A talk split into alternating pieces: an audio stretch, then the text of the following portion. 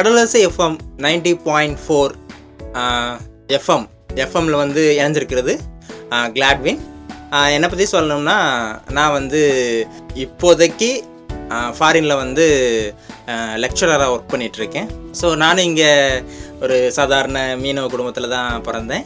இங்கே தான் வந்து படித்தேன் அதாவது யாகப்பா ஸ்கூலில் வந்து டென்த்து வரைக்கும் படித்தேன் அப்புறம் வந்து டுவெல்த்து வந்து வேர்க்கோடு சென்ட் ஜோசஃபில் வந்து ரெண்டு வருஷம் லெவன்த் டுவெல்த் அங்கே தான் படித்தேன் அப்புறம் திரும்ப வந்து எல்லாருக்குமே தெரியும் சென்ட் ஜோசப் காலேஜ் திருச்சி. அங்கே வந்து மூணு வருஷம் அதாவது என்னோட யூஜி நான் அங்கே தான் படித்தேன் அப்புறம் திரும்ப வந்து பார்த்திங்கன்னா சிவகங்கை காரைக்குடி இந்த ஏரியாவில் வந்து என்னோடய பிஜி அப்புறம் பிஎடு அதுக்கப்புறம் என்னோட எம்ஃபில் அங்கே முடித்தேன்னா அதுக்கப்புறம் கொஞ்ச காலம் நான் இங்கே வேலை பார்த்துட்டு இருந்தேன். அதுக்கப்புறம் எனக்கு ஒரு ஒரு வாய்ப்பு கிடைச்சது. நான் ஃபாரின் போகிறதுக்கு ஸோ ஃபாரின் போகும்போது எனக்கு கொஞ்சம் ஓரளவுக்கு பயமாக தான் இருந்துச்சு. ஆஹா திடீர்னு ஃபாரினுக்கு போகிறோமே என்ன பண்ண போகிறோம் எது பண்ண போகிறோம்னு எனக்கும் ஒன்றும் புரியலை. அதுவும் இல்லாமல் நம்மளால் அந்தளவுக்கு லாங்குவேஜ் எல்லாம் படிச்சுட்டு நம்ம அங்கே வேலை பார்க்க முடியுமா அப்படின்ற ஒரு பயம் எனக்கு இருந்துச்சு. ஆனாலும் சரி ஒரு நம்பிக்கையாக சரி முயற்சி பண்ணி தான் பார்த்துருவோமே அப்படிங்கிற மாதிரி ஒரு யோசனை. உடனே சரி கிளம்பிடுவோமே அப்படின்னு சொல்லிட்டு கிளம்பி போனேன். அங்கே போக நான் அங்கே ஒர்க் பண்ண இடம் என்ன அப்படின்னு சொன்னால் ஆஃப்ரிக்காவில் வந்து டான்சானியா அப்படின்ற ஒரு ஒரு இடத்துல தான் வந்து ஒரு ரெண்டு வருஷம் நான் வேலை பார்க்குறதுக்கு வாய்ப்பு கிடச்சி அங்கே போய் வேலை பார்த்தேன். அது டான்சானியா அப்படிங்கிறது வந்து ஆப்பிரிக்காவில் எப்படி இங்கேயும் பின்தங்கிய பகுதிகள்லாம் இருக்குதோ அதே போல் அதுவும் கொஞ்சம் ஓரளவுக்கு பின்தங்கியது தான். ஆனால் அங்கே உள்ள மாணவர்களை வந்து நீங்கள் பார்த்தீங்கன்னா நீங்கள் அப்படியே உங்களுடைய எல்லா கருத்துக்களையும் மறந்துடுவீங்க அந்த அளவுக்கு அங்கே இருக்கிற மாணவர்கள் வந்து ரொம்ப அருமையாக பழகுவாங்க எல்லோரும். அதுவும் அந்த ஏரியாவை நீங்கள் பார்த்தீங்கன்னா சரியாக சொல்லணும்னா வந்து அது ஒரு கிழக்கு பகுதியில் இருக்கும் கிழக்கு பகுதியில் இருக்கிற ஆஃப்ரிக்காவில் கிழக்கு பகுதியில் இருக்கிற ஒரு ஏரியா. அதாவது நேஷ்னல் ஜியாகிரபிக் சேனல் மற்ற அந்த எப்படி சொல்கிறது இந்த விலங்குகளை பற்றி ஆராய்ச்சி பண்ணுற எல்லா இடமுமே வந்து இருக்கிற ஒரே இடம் அப்படின்னு சொன்னீங்க சொன்னோம்னா சரங்கட்டி அப்படின்னு சொல்லிட்டு ஒரு பெரிய காடு. அதாவது உலகத்திலேயே முதல் முதல்ல வந்து உயிரினம் தோன்றிய பகுதி அப்படின்னு சொல்லி எடுத்துக்கிட்டோம்னா அது வந்து சரங்கட்டி காடை தான் சொல்லுவாங்க. அந்த ஏரியாவில் தான் வந்து உயிரினங்களே வந்தது அப்படின்னு சொல்லிட்டு ஒரு கருத்து இருக்குது அதே போல் நியண்டர்தால் மனிதர்கள் வந்து முதல்ல வந்து வசித்த இடம் அப்படின்னு சொல்லி எடுத்துக்கிட்டாலும் அதை தான் சொல்லுவாங்க. அதிகபட்சமாக அந்த ஏரியாவில் தான் இருக்குது அப்புறம் நீங்கள் குறிப்பாக சொல்லணும்னா ரொம்ப ஈஸியாக அவங்க எல்லாருக்கும் தெரிஞ்சிடும் அதாவது சூப்பர் ஸ்டார் கூட ஒரு ஏரியாவில் கிளிமஞ்சாரோ கிளிமஞ்சாரோன்னு டான்ஸ் ஆடிட்டு இருப்பாங்க. அந்த ஏரியாவும் அங்கே இருக்கிறது தான் அங்கே உள்ள சிறப்பு என்ன அப்படின்னு நீங்கள் நினச்சிக்கிட்டிங்கன்னா அந்த கிளிமஞ்சாரில் வந்து கீழ் அதாவது அடிப்பகுதி ஃபுல்லாமே வந்து காடுகளால் நிறைஞ்சிருக்கும். அதுவே நீங்கள் அந்த மலையோட உச்சிக்கு நீங்கள் போகும்போது முழுவதும் பனியால் நிரம்பியிருக்கும். அதோட அதிசயம் என்ன அப்படின்னு சொன்னால் அது ஒரு எரிமலை. அது ஒரு பெரிய எரிமலை. ஆக்டிவில் இருக்கக்கூடிய ஒரு பெரிய எரிமலை. ஆனால் இருந்தாலுமே அதுக்கு மேலே வந்து ஒரு பனிச்சக்கரம் இருக்கிறதுனால தான் அதை வந்து அதிசயமாக பார்க்குறாங்க ஸோ இது வந்து அந்த நாடுகளில் அந்த நாட்டில் இருக்கக்கூடிய ஒரு சிறப்பு அப்படின்னு சொல்லி சொல்லலாம். அங்கே எனக்கு வாய்ப்பு கிடைச்சதுக்கப்புறம் நான் அங்கே போய் சேர்ந்தேன். ஸோ முதல் நாள் இங்கேருந்து ஃப்ளைட் ஏறுறதுக்கு முன்னாடி வரைக்கும் எனக்கு ஒரு பதட்ட நிலையில தான் நான் இருந்தேன். என்ன பண்ணுறது எது பண்ணுறது எனக்கும் தெரியலை. புதுசாக நம்ம போகிறோமே சரி அங்கே என்ன நினப்பாங்க எது நினைப்பாங்க எ- ஏதோ ஏதோ ஒரு ஒரு மைண்ட் செட்டில் ஃப்ளைட் ஏறியாச்சு.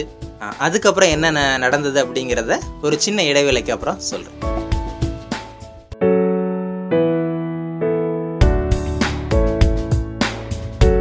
கேட்டுட்டு இருக்கீங்க நேர் நேரம். நான் கிளாட்வின் பேசிகிட்டு இருக்கேன். என்னுடைய அனுபவங்களை எதுக்காக நான் உங்களுக்கு சொல்கிறேன் அப்படின்னா இப்போ என்னோட அனுபவங்கள் வந்து எனக்கு மட்டும்தான் தெரியும். நான் அதை உங்களுக்கு சொல்லும்போது உங்களுக்கு ஒரு ஒரு சிறிய அளவில் வந்து அது பயனாக இருக்கும் அப்படின்னு நான் நம்புகிறேன் அதனால நான் பேசிகிட்டு இருக்கேன். இப்போ நான் வந்து டான்சானியாவை பற்றி சொல்கிறேன் ஸோ முதல் நாள் போய் இறங்கியாச்சு டான்சானியாவில் ஸோ ஃப்ளைட்டில் நான் போயிட்டு இருக்கும்போதே இடையில இடையில வந்து பைலட் சொல்லியிருந்தாங்க. இது நல்லா பார்த்துக்கிறங்க இதுதான் வந்து ஒரு மலை சிகரம் அப்படின்னு சொன்னாங்க. எனக்கு தெரியாது என்ன ஏதோ ஒரு மலை சிகரம் நம்ம ஃப்ளைட்டில் போயிட்டு இருக்கும்போது நமக்கு மேகத்துக்கு மேலே ஏதோ ஒன்று தெரியுது அப்படின்ற ஒரு ஃபீலோட தான் பார்த்தேன். அதுக்கப்புறம் சொன்னாங்க இந்த இதுதான் வந்துட்டு கிளிமஞ்சாரோ இங்கே உள்ள அதிசயமான ஒரு இடம் அப்படின்னு சொன்னாங்க. எனக்கும் பார்க்குறதுக்கு நல்ல ஆச்சரியமாக தான் இருந்தது. உடனே சரி ஓகே இதுதான் அப்படின்னு சொல்லிட்டு மைண்டில் ஃபிக்ஸ் பண்ணிட்டு வந்தாச்சு. முதல் நாள் காலேஜில் வந்து போய் பா பாடம் நடத்தணும். புதுசாக இருந்தது எனக்கு. ஏன்னா நம்ம ஊரில் வந்து பசங்களுக்கு ஏ என்னப்பா? அப்படி இப்படின்னு சொல்லி பேசி ஏதாவது பண்ணிடலாம் பட் புதுசாக வந்து போய் பாடம் நடத்தணும். அதுவும் ஆங்கிலத்தில் நடத்தணும். ஏன்னா அவங்களுடைய முறை எப்படின்னு நீங்கள் பார்த்தீங்கன்னா ஏன்னா எல்லாருமே ஓரளவுக்கு பிரிட்டிஷ் ஆட்சிக்காரங்களுக்கு அவங்களுக்கு கீழே இருந்தவங்க தான் எல்லாருமே. ஸோ அதனால் வந்து எல்லா மு- முக்கால்வாசி நாடுகளில் வந்து ஆங்கிலத்தை வந்து அவங்க வந்து பயன்படுத்திகிட்டு இருக்காங்க. ஒரு அஃபிஷியல் லாங்குவேஜாகவோ அப்படி இல்லை அப்படின்னு சொன்னால் ஒரு சாதாரண அவங்க ஒரு பொதுமொழியாகவோ யூஸ் பண்ணிட்டு தான் இருக்காங்க எல்லா இடங்கள்லையும். அதனால் எனக்கு அங்கே வந்து நான் ஆங்கிலத்தில் தான் பேசணும் அப்படின்ற ஒரு இது வந்திருந்தது. ஸோ ஆங்கிலத்தில் பேசிக்கலாம் எல்லாருக்கும் புரியுமே அப்படிங்கிற மாதிரி நானும் அதை ஓகே பண்ணேன். ஓகே பண்ணிட்டு அதுக்கப்புறம் திரும்ப முதல் நாள் வகுப்பில் வந்து மாணவர்கள் வந்து என்ன என்ன சொல்கிறாங்க அப்படின்னு சொன்னால் ஒரு ஆசிரியர் பாடம் நடத்தும் போது அவங்களுடைய ஆளுமை திறன் எப்படி இருக்குது அவங்க எப்படி நடத்துவாங்க? ஸோ எல்லா விஷயமுமே அவங்களுக்கு புதுசாக தான் இருக்கும். அதுவும் அவங்களுடைய ஆசிரியர்கள் நடத்தும் போது அவங்களால ரொம்ப ஈஸியாகவே அதை வந்து கேதர் பண்ணிக்கிற முடியும். உடனே அதை வந்து அவங்களால பயன்படுத்திக்கிற முடியும். ஆனால் புதுசாக ஒரு மாண ஒரு ஆசிரியர் வந்து ஒரு மாணவர்கிட்ட பாடம் நடத்தும் போது அவங்களுக்கு வந்து என்ன இவங்க நம்மளுடைய லாங்குவேஜுக்கு நம்மளுடைய மொழிக்கு ஏதுவாக அவங்க பேசுவாங்களா அப்படிங்கிற ஒரு பயம் இருக்கும். என்னடையுமே அதாவது என்னிடம் அதிகமாக அதிகமான கேள்விகளை மு- முன் வச்சாங்க. ஏன்னா நான் வந்து கணிதத்துறை நான் வந்து மேத்தமெட்டிக்ஸ் படிச்சிருக்கேன். ஸோ எம்ஃபில் வரைக்கும் படிச்சிருக்கேன். ஸோ எனக்கு ஓரளவுக்கு என்னால் அவங்க என்ன கேள்வி கேட்குறாங்களோ அது என்னால் வந்து சொல்ல முடியும் அப்படிங்கிற ஒரு ஒரு கான்ஃபிடென்ட்டோட தான் நான் உள்ளே போனேன். ஸோ அவங்க எனக்கு வந்து கிட்டத்தட்ட ஒரு இருபது கேள்விகளை நான் தொடர்ச்சியாக கேட்டாங்க. அதாவது நீங்கள் சொல்லுவீங்களா தொடர் கேள்விகள் அதிகபட்சமாக கேட்டுகிட்டே இருப்பாங்க நம்மளால் பதில் சொல்ல முடியாத அளவுக்கு கேட்பாங்க அப்படின்னு சொல்லி சொல்லுவாங்க. ஆனால் அந்த விஷயத்த கூட நான் டக்கு டக்குன்னு என்னால் வந்து பதில் சொல்ல முடியும் அப்படிங்கிறதுனால நான் ரொம்ப தைரியமாகவே அவங்க கேட்ட எல்லா கேள்விகளுக்கும் என்னால் பதில் சொல்ல முடிஞ்சது. ஸோ நான் பதில் சொன்ன விதத்துலேயே அவங்க எல்லாருக்கும் என்னை பிடிச்சிருந்தது அப்படிங்கிறது எனக்கு அப்புறமா தெரிஞ்சு. ஸோ அதுக்கப்புறம் வந்து நான் பாடம் நடத்தும் போது ஒவ்வொரு மாணவர்களும் என்னுடைய என்னுடைய பேச்சுக்கும் என்னுடைய பாடம் நடத்துகிற வந்து திறனுக்கும் வந்து எல்லாருமே வந்து இந்த ஆசிரியர் தான் நமக்கு வேணும் அப்படின்ற ஒரு மனநிலைமையில் எல்லாருமே வந்து இருக்க ஆரம்பிச்சிட்டாங்க. என்னுடைய நான் வந்து ஒரு ஒரு பகுதியில் அதாவது எப்படி சொல்லணும்னா என்னுடைய காலேஜில் வந்து ஒரு பகுதி நான் இருந்த இடம் வந்து டேரசலாம் அப்படின்ற ஒரு பகுதி. அந்த டேரசலாம் பகுதியில் வந்து முதல்ல நான் வந்து பணி செஞ்சுட்டு இருந்தேன் அப்போ என்ன ஆச்சு அப்படின்னு சொன்னால் பசங்க எல்லாருக்குமே வந்து என்னைய பிடிச்சிருந்தது. ஸோ நான் படம் நடத்தும் போது அவங்களுடைய கேள்விகளுக்கு நம்ம முறையான பதில் நீங்கள் கொடுத்தீங்கன்னாலே ஆட்டோமேட்டிக்காக எல்லாருக்குமே உங்களை பிடிக்க ஆரம்பிச்சிடும் அப்போ அவங்க கேட்குற சின்ன சின்ன கேள்விகளுக்கு ஏன்னா எல்லாருமே வந்து ஒரு ஒரு புக்கை வந்து அப்படியே ரெப்ளிகேட் தான் பண்ணுவோம் நம்ம. அதாவது இப்போ நீங்கள் ஒரு புக்கு கொடுக்குறாங்க அப்படின்னு சொன்னால் அந்த புக்கில் உள்ள விஷயத்தை நாம் எந்த அளவுக்கு உள்வாங்குறோமோ அதை உள்வாங்கி அந்த மாணவர்களுக்கு எப்படி நம்ம கொடுக்கணும்னு நினைக்கிறோமோ அதை ரொம்ப ஈஸியாகவே ஒவ்வொரு மாணவனோட நிலையில் இருந்து நம்மளால் வந்து கொடுக்க முடியும். ஸோ நானும் அதை தான் பண்ணினேன் முதல்ல நான் போகும்போது பசங்களுக்கு நான் எப்படி பாடம் நடத்தினா பிடிக்கும் அப்படிங்கிறத தெரிஞ்சுக்கிறதுக்கே எனக்கு ஒரு செமஸ்டர் ஆச்சு. அதாவது அவங்க வந்து என்ன எதிர்பார்க்குறாங்க அப்படிங்கிறத நாம் வந்து அவங்களுக்கு டெஸ்ட்டு வச்சு கண்டுபிடிக்கணும்னு அவசியம் கிடையாது. அவங்க எப்படி நம்மளை எப்படி நம்மள்கிட்ட வந்து பேசுகிறாங்கன்றத புரிஞ்சுக்கிட்டாலே ஆட்டோமேட்டிக்காக அவங்களுக்கு நம்ம கொடுக்க முடியும். நான் இன்னமும் ஒரு விஷயம் சொல்கிறேன் அதாவது என்னென்னா ஒரு ஒரு ஆசிரியர் இன்னொரு ஆசிரியர்கிட்ட வந்து இந்த மாதிரி தான் நீங்கள் நடத்தணும் அப்படின்னு அவங்க எதிர்பார்ப்பாங்க. ஆனால் அவங்களுடைய எதிர்பார்ப்புகளை நம்ம பூர்த்தி செய்யணுன்ற அவசியம் கிடையாது. ஏன்னா நீங்கள் வந்து நீங்கள் வந்து உங்களுடைய தகுதியை வந்து வளர்த்துக்கிறதுக்கும் உங்களுடைய அறிவை வந்து மாணவர்களுக்கு புகுத்துறதுக்கும் நீங்கள் யாருக்கும் வந்து சொல்ல வேண்டிய அவசியமே கிடையாது. இதுதான் என்னுடைய முதல் பாயிண்ட்டு நான் எடுத்துக்கிறது இதுதான். அதாவது ஒரு புத்தகத்தில் இருக்கிற அந்த இப்போ நான் என்னோட இதில் என்னோட சப்ஜெக்டில் நான் எடுத்துக்கிறேன்னா கணக்கு. ஸோ ஒரு கணக்கை புக்கில் இருக்கிற மாதிரியே நான் சொல்லணும்னு அவசியம் கிடையாது. அதை என்னுடைய நிலையில் அதை மாணவர்களுக்கு எவ்வளோ ஈஸியாக உள்ளே கொண்டு போகலாம் அப்படிங்கிற மாதிரி தான் நான் செய்வேன். எ- என்னைய மாதிரி எத்தனை பேர் நடத்துகிறாங்கன்னு எனக்கு தெரியாது. ஆனால் நான் இப்படி தான் நடத்துவேன். ஸோ நான் வந்து ஆசிரியர்களுக்கு அதை நான் பண்ண போகிறது கிடையாது. மாணவர்களுக்கு நீங்கள் எந்த அளவுக்கு இறங்கி போய் அந்த மாணவர்கள்ட்ட நீங்கள் வந்து போய் பழகுறீங்களோ அந்த அளவுக்கு உங்களுக்கு அவுட்புட் கிடைக்கும். அதாவது ரிசல்ட் கிடைக்கும். சரிங்களா? ஸோ ஒவ்வொரு நேரமும் நீங்கள் எல்லா விஷயத்தையுமே சின்ன சின்ன விஷயத்தை நீங்கள் ப மாணவர்களுக்கு கொடுக்க கொடுக்க கொடுக்க கொடுக்க ரொம்ப ஈஸியாகவே அந்த மாணவர்கள் புரிஞ்சுக்கிருவாங்க. உங்களையும் மாணவர்கள் புரிஞ்சுக்கிருவாங்க. அப்படி எனக்கு ஒரு புரிஞ்சுக்கிற திறனை வந்து மாணவர்களுக்கு நான் கொஞ்சம் கொஞ்சமாக கொடுத்தேன். ஸோ அவங்களுக்கு என்னை பிடிக்க ஆரம்பித்தது அப்போ முதல் செமஸ்டரில் வந்து மாணவர்களுடைய அந்த மதிப்பெண்கள் வந்து முன்னே இருந்ததை விட அதிகமாக இருந்ததை என்னால் கண்கூட பார்க்க முடிஞ்சது. நீங்கள் நம்புறீங்களோ இல்லையோ எனக்கு தெரியாது. அதாவது என்னுடைய ரெண்டு வருஷத்துக்கு அப்புறம் ரெண்டு வருஷத்துக்கு அப்புறம் நான் வந்து கடைசி செமஸ்டர் அட்டன் பண்ணும்போது எல்லா மாணவர்களுமே எண்பத்தி ஐந்து மதிப்பெண்கள் எடுத்திருந்தாங்க. அது வந்து என் வாழ்க்கையில் மறக்கவே முடியாத ஒரு ஒரு அனுபவம். இன்னமும் சொல்லணும். அதே போல் வந்து நான் வந்து டார் சலாமில் ஒர்க் பண்ணிட்டு இருக்கும்போது எனக்கு வந்து வேற ஒரு இடத்துக்கு வந்து இப்போ நான் மாற்றலாகி போகிற ஒரு வாய்ப்பும் கிடச்சிது. ஸோ அங்கே வந்து மாணவர்கள் கொஞ்சம் அதிகபட்சமாக எதிர்பார்க்குறாங்க. ஆசிரியர்கள் வேணும் அப்படின்னு சொல்லிட்டு கொஞ்சம் பிரச்சனை பண்ணின காரணத்தினால நான் அங்கே போக வேண்டியதாக இருந்தது. ஸோ நான் அங்கேருந்து கிளம்பி போகும்போது அந்த மாணவர்கள் என்னுடைய பழகிய மாணவர்கள் அவங்க எல்லாருமே வந்து நான் வந்து அந்த ஏரியாவை அடையிற வரைக்கும் ஒவ்வொரு நேரமும் அதாவது ஃபோன் பண்ணாங்க மெசேஜ் பண்ணாங்க. அங்கே இருக்கிற அவங்க உறவினர்கள்ட்ட சொல்லி இந்த மாதிரி எங்கள் வாத்தியார் வர்றாங்க எங்கள் சார் வர்றாங்க. அவங்கள நீங்கள் பத்திரமா கொண்டு போய் அந்த ஏரியாவில் சேர்த்துருங்க அப்படின்னு சொல்கிற அளவுக்கு எல்லா மாணவர்கள் என்கிட்ட பழகினாங்க.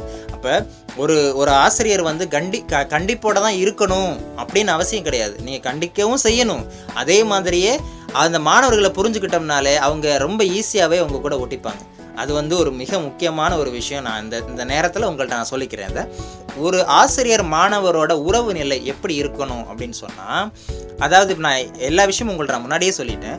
இந்த மாதிரி மாணவர்களும் ஆசிரியர்கள் எந்த அளவுக்கு வந்து அவங்க பேசி அவங்களுடைய நிலையை புரிஞ்சுக்கிறாங்களோ அந்த அளவுக்கு நமக்கு அவுட்புட் கிடைக்கும். அதே மாதிரி ஆசிரியர்களும் மாணவர்களும் அவங்களுடைய உறவு நிலை வந்து எப்போவுமே அதே மாதிரியாகவே இருக்கும். இப்போ நான் ஊருக்கு போகிறேன் ஊருக்கு போகும்போது என்னை மாணவர்கள் வந்து நல்லா விசாரிக்கிறாங்க அப்படின்னு சொன்னால் நான் நடந்துக்கிற ஒரு முறையில் தானே இருக்குது அதாவது நீங்கள் மாணவர்கள்ட்ட ஒழுங்காக நடந்துக்கிட்டால் மாணவர்களும் உங்ககிட்ட ஒழுங்காக நடந்துக்கிடுவாங்க அதாவது நான் குறிப்பாக குறிப்பிட்டு இங்கே ஒரு விஷயம் சொல்லணும். பேர் சொல்ல வேண்டாம்னு நினைக்கிறேன். எனக்கு வந்து நான் plus two plus one plus two படிக்கும்போது எனக்கு வந்து தாவரவியல் ஆசிரியராக ஒரு சார் இருந்தாங்க.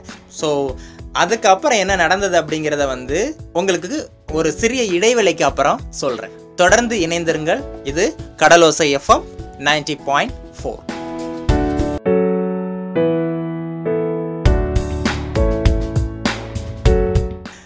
நீங்கள் கேட்டுட்டு இருக்கிறது Kadalosai FM ninety point four நான் உங்கள் கிளாட்வின் என்னுடைய அனுபவங்களை உங்ககிட்ட பகிர்ந்துக்கிட்டு இருக்கேன் ஸோ கேளுங்க. என்னுடைய தாவரவியல் ஆசிரியர் அதாவது என்ன சொன்னாங்க அப்படின்னு சொன்னால் அவர் அவர் வந்து எப்போவுமே வந்து மாணவர்களோட ரொம்ப அதிகமாக பேச மாட்டார். ஒரு சில நேரங்களில் பேசுவார். ஆனால் பேசும்போது ஐயோ இவர் நம்மள்ட்ட பேசுகிறாரே அப்படின்ற ஒரு ஒரு பதட்ட நில பயம் நம்மள்ட்ட இருக்கும். அதே போல் கண்டிக்கணும்னு நினைக்கும் போது ரொம்ப வேகமாகவே எல்லாரையுமே கண்டிச்சிருவார். அந்த மாதிரி ஏய் நீ இதை பண்ண. அதனால தான் அப்படின்னு சொல்லி வெளிப்படையாகவே சொல்லிடுவார் அவர் என்ன சொல்லுவார்னா இப்போ நீ வந்து ஒரு இ- அதாவது இப்போ நான் ஆசிரியராக இருக்கிறேன். நீ மாணவனாக இருக்கிற. ஆனால் என்னைக்காவது ஒரு நாள் நீயும் நானும் நேருக்கு நேர் சந்திக்கும் போது நீ என்னைய பார்த்து ஒளியிற அப்படின்னு சொன்னால் நான் உனக்கு ஒரு நல்ல ஆசிரியராக இல்லைன்னு அர்த்தம் அப்படின்னு சொல்லி சொன்னேன்.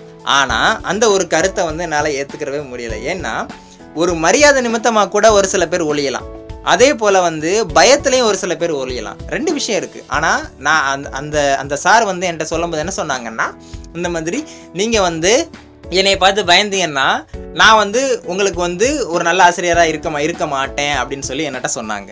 ஆனால் அதே விஷயம் இப்போ எனக்கு நடக்கும்போது இந்த மாதிரி நான் வந்து ஒரு ஏரியாவுக்கு போகிறேன் என்னை பார்க்குறாங்க பார்க்கும்போது ஏய் நம்ம சார்ரா அப்படின்னு சொல்லிட்டு நம்ம கிட்ட ஓடி வரும்போது ஸோ நாம் வந்து அவங்களுக்கு ஒரு நல்ல ஆசிரியராக இருந்திருக்கிறோம் அப்படின்ற ஒரு என்ன சொல்கிறது ஒரு ஒரு ஒரு நல்ல ஒரு ஃபீல் கிடைக்கும் அது. அது சொல்ல அதை வந்து ஒரு சொல்ல முடியாத ஒரு ஃபீல் கிடைக்கும் உங்களுக்கு. ஸோ ஆசிரியராக இருக்கிறவங்க அதிகபட்சமாக இந்த ஒரு விஷயத்தை அனுபவிச்சிருப்பாங்கன்னு நான் நான் நான் நம்புகிறேன் அதாவது நான் எப்போவுமே வந்து ஒவ்வொரு ஒவ்வொரு நேரங்களில் நான் வந்து இந்த மாதிரி சின்ன சின்ன விஷயங்கள் நடந்துட்டு இருக்கும்போது நான் அந்த சாரை நினச்சி பார்ப்பேன். ஸோ அவருக்கு முதல்ல நான் நன்றியை சொல்லிக்கிறேன் இந்த இந்த நேரத்தில். அதாவது அவர் வந்து சம்பத் சார். இங்கே வேர்க்கோடில் வேர்க்கோடில் வந்து வேலை பார்த்துட்டு இருந்தாங்க. இப்போ அவங்க வந்து அரசு வேலை வாங்கிட்டு இப்போ வந்து ஒரு நல்ல ஆசிரியராக இருக்காங்க. எனக்கு ரொம்ப சந்தோஷம் பெருமை. அதே மாதிரி நான் பார்க்கும்போது கூட அப்பப்போ சொல்லுவார் நீ நல்லா பண்ணணும். நீ நல்ல ஒரு ஆசிரியர். ஏன்னா நாம் வந்து ஒரு ஆசிரியர் பணியை வந்து செலக்ட் பண்ணும்போது அதுக்கு வந்து நேர்மாறான கருத்துக்களும் வரும் எதிர்மாறான கருத்துக்களும் வரும். நான் நிறைய ரெண்டு கருத்துக்களையுமே நான் வந்து ஏற்றுக்கிறேன் ஏன்னா ஒரு ஒரு ஒரு சின்ன விஷயத்தில் கூட வந்து நமக்கு நல்லதும் இருக்கும் கெட்டதும் இருக்கும். அந்த எல்லா விஷயத்தையுமே வந்து நம்ம வந்து ஏற்றுக்கிட்டு தான் ஆகணும் அது கண்டிப்பாக அப்படிங்கிறதுனால நான் எப்போவுமே சாரை வந்து அடிக்கடி நினைவு கூர்ந்துட்டே இருப்பேன். ஸோ சந்தோஷமாக இருக்குது இந்த நேரத்தில் நான் சொல்லும்போது. நான் என்னுடைய பாருங்கள் இவ்வளோ நேரம் பேசுனதை சொல்ல வந்ததை மறந்துட்டேன். அதாவது டான்சானியாவில் வந்து நான் ஒர்க் பண்ணிட்டு இருக்கும்போது எல்லா விஷயமுமே எனக்கு நல்லா தான் இருந்தது. ஸோ நான் அங்கேருந்து ஊர்லேருந்து கிளம்பும் போதும் எல்லா மாணவர்களும் எனக்கு வந்து க்ரீட்டிங்ஸ் கொடுத்தாங்க. இந்த மாதிரி நிறையா போகும்போது நிறைய திங்ஸ் வாங்கிட்டு வந்து கொடுத்தாங்க. சார் இதை வச்சுக்கிறங்க சார். எங்கள் நினைவை வச்சுக்கிறங்க அப்படின்னு சொல்லும்போது ரொம்ப சந்தோஷமாக இருந்தது. ஸோ ரெண்டு வருஷம் நாங்கள் வேலை பார்த்து முடித்தது ஒரு ரொம்ப பெருமையாக இருந்தது சந்தோஷமாக இருந்தது.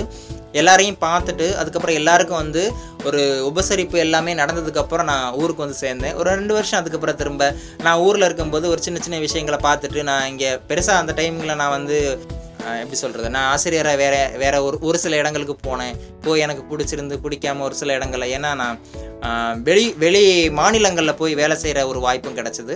ஸோ அப்போ நான் போகும்போது அங்கே ஒரு சின்ன சின்ன அனுபவங்கள் கிடச்சிது. அதுக்கப்புறம் திரும்ப நான் திரும்பவும் அதே ஆப்பிரிக்காவில் வேற ஒரு பகுதிக்கு நான் வேலை செய்கிற மாதிரி வேலை செய்கிற மாதிரி எனக்கு ஒரு வாய்ப்பு திரும்பவும் அமைஞ்சது. ஸோ என்னுடைய அடுத்த ஒரு அதாவது எப்படி சொல்கிறது அப்படின்னா திரும்பவும் எனக்கு வந்து ஆப்பிரிக்கா போக வேண்டிய ஒரு சூழல் அதுவாகவே அமைஞ்சது. திரும்ப கொஞ்ச காலம் நாங்கள் பணி செய்கிற மாதிரி இருந்தது. அதுக்கப்புறம் நானும் திரும்ப இன்னொரு இடத்துக்கு போக வேண்டியதாக இருந்தது. அதாவது ஆஃப்ரிக்காவில் நான் திரும்பவும் போய் வேலை பார்க்க வேண்டிய மாதிரி வேலை பார்க்க வேண்டிய ஒரு சூழல் அமைஞ்சது. அங்கே என்ன நடந்ததுன்னா அங்கே ஒரு ஒரு சின்ன சின்ன விஷயங்கள் ஒரு சின்ன சின்ன சுவாரஸ்யமான விஷயங்கள்லாம் நடந்தது. அந்த விஷயங்களை நான் இப்போ திரும்ப உங்கள்கிட்ட நான் வந்து பகிர்ந்துக்கிறேன். அதாவது எப்படின்னா இது வேறு ஒரு நாடு. அதாவது ஆப்பிரிக்காவில் நான் வேற ஒரு நாடு டான்சானியா அப்படின்ற ஒரு பகுதியில் நான் வேலை பார்த்துருந்தாலும் இது வேற ஒரு பகுதியாக இருந்தது. ஸோ அந்த பகுதியில் வந்து முழுக்க முழுக்க பேசக்கூடிய மொழி அப்படின்னா அங்கே முழுக்க முழுக்க ஆங்கிலம் மட்டும்தான் இருந்தது. அதே போல் இங்கே இருக்கிற அந்த லோக்கல் லாங்குவேஜ் எப்படின்னா இப்போ நீங்கள் சென்னையில் போனீங்கன்னா அங்கே வேறு மாதிரி ஒரு தமிழ் வரும். அதே போல் இங்கே ராமேஸ்வரத்தில் வேறு மாதிரி ஒரு தமிழ் வரும். திருநெல்வேலி கன்னியாகுமரி இப்படி ஒவ்வொரு பகுதியில் போகும்போதும் அதே பகுதியில் ஒவ்வொரு மாதிரியான தமிழ் வரும். அதே மாதிரியே இப்போ இங்கேயுமே வந்து ஸ்வஹி ஸ்வஹிலி பேசுவாங்க. அது வந்து ஆப்பிரிக்காவில் ஒரு சில இடங்களில் பேசுகிறது அப்புறம் வந்து நிறைய மொழிகள் இருக்குது ஸோ அங்கேயுமே கிட்டத்தட்ட நாற்பது மொழிகள் இருக்குது அங்கே. அதாவது அதாவது பேச்சு வழக்கில் இருக்கக்கூடிய மொழிகள் அங்கே இருக்குது ஆனால் எல்லாருமே வந்து ஆங்கிலத்தில் தான் வந்து பேசுவாங்க. ஸோ அதனால் அங்கே எனக்கு வந்து நான் ஆங்கிலத்தில் வந்து பேசுகிறதுக்கு எனக்கு ஒன்றும் பெரிய போராட்டம்லாம் வரலை. நார்மலாக நம்ம எப்படி பேசிக்கிறோமோ அதே மாதிரி அங்கேயும் பேச வேண்டிய மாதிரி இருந்தது. ஸோ சந்தோஷமாக தான் இருந்தது.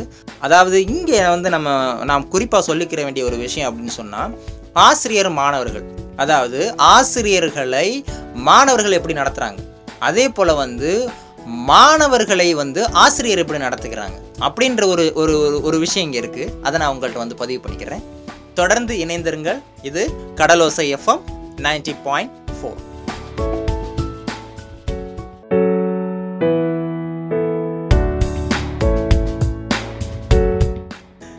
நீங்கள் கேட்டுட்டு இருக்கிறது Kadalosai FM ninety point four. நான் உங்கள் கிளாட்வின் என்னுடைய அனுபவங்களை உங்ககிட்ட பகிர்ந்துக்கிட்டு இருக்கேன் இப்போ நீங்கள் வந்து இங்கே நம்ம தமிழகத்தில் இல்லைன்னா இந்தியான்னு கூட எடுத்துக்கலாம். ஸோ இங்கே வந்து நமக்கு வந்து சிபிஎஸ்சி இருக்குது ஐசிஎஸ்சி இருக்குது இந்த மாதிரி ஒரு ஒவ்வொரு விதமான அந்த கல்வி இதை யூஸ் பண்ணுறோம்ல ஸோ அதே மாதிரி அங்கே எப்படி அப்படின்னு சொன்னால் ஆசிரியர்கள் என்ன சொல்கிறாங்களோ அதை மாணவர்கள் அப்படியே அங்கேயும் கேட்பாங்க. இங்கேயும் அதே தான் நடக்குது. ஆனால் இங்கே வந்து ஆசிரியர்களும் மாணவர்களும் நீங்கள் ஒரு சில இடங்களில் பார்க்கும்போது ஒரு ஒரு ஒரு முரண்பட்ட ஒரு இது நடந்துகிட்ருக்கும் இருக்கும் எப்படின்னா இப்போ ஆசிரியர்கள் நீ நில்லுன்னு சொன்னால் நான் அந்த இடத்துல நான் நிற்கணும் நீ வந்து அங்கே போகக்கூடாது அப்படின்னு சொன்னால் போகக்கூடாது அப்படின்னு வந்து நீங்கள் அங்கே சொல்லுவீங்க. அதாவது ஒரு கண்டிப்பாகவும் ஒரு உரிமையாகவும் இங்கே நம்ம வந்து தமிழகத்தில் நம்ம சொல்லும்போது அங்கே எப்படி எடுத்துக்கிட்ட எ- எடுத்துக்கிறது அப்படின்னு சொன்னால் இப்போ ஆசிரியர்களும் மாணவர்களோட உறவு நிலை ஒரு நண்பர்கள் உறவு நிலையாக இருக்கும். அதாவது ஏ எங்கே போகிற அப்படின்னு சொல்லிட்டு நீங்கள் அங்கே கேட்கும்போது சார் நான் இந்த விஷயமா நான் வெளியில் போகிறேன் இந்த விஷயமா நான் வெளியில் போகிறேன் நான் வர்றதுக்கு லேட்டாக தான் ஆகும். நீங்கள் கிளாஸ் நடத்துங்க. நான் அப்புறமா வந்து நான் அந்த நோட்ஸை எடுத்து படிச்சுக்கிறேன். அப்படின்ற ஒரு பேச்சு வழக்கு இருக்கும். அதே போல் ஒரு சில மாணவர்கள் என்ன சொல்லுவாங்க அப்படின்னா இந்த மாதிரி சார் ஓகே சார்.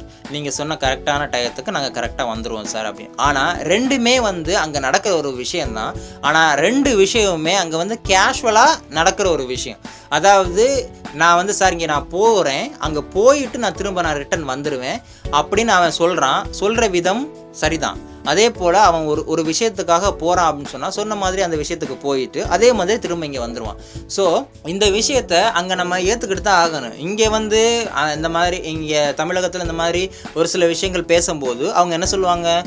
இதெல்லாம் பண்ணக்கூடாதுப்பா தப்புப்பா அப்படின்னு சொல்லி நீங்கள் சொல்லி கண்டிப்பீங்க. ஆனால் அங்கே கண்டிக்கவே கூடாது. அதாவது அவங்க சொல்கிறாங்க இந்த மாதிரி எனக்கு வந்து இந்த இந்த பிரச்சனை இருக்குது நான் இந்த பிரச்சனையை சரி பண்ணுறதுக்காக தான் நான் போகிறேன் அப்படின்னு அவங்க சொல்லும்போது அதை நீங்கள் ஏற்றுக்கிட்டு தான் ஆகணும் அப்படிங்கிற ஒரு ஒரு விதி அதாவது ஒரு க- ஒரு ரூலே அங்கே இருக்குது அப்படிங்கிறத நான் சொல்கிறேன் இங்கே. அதே போல் ஆசிரியர்கள்ட்ட எந்த விதமான கேள்விகளாக இருந்தாலும் எந்த ஒரு தயக்கமுமே காட்டாமல் அங்கே மாணவர்கள் கேட்பாங்க.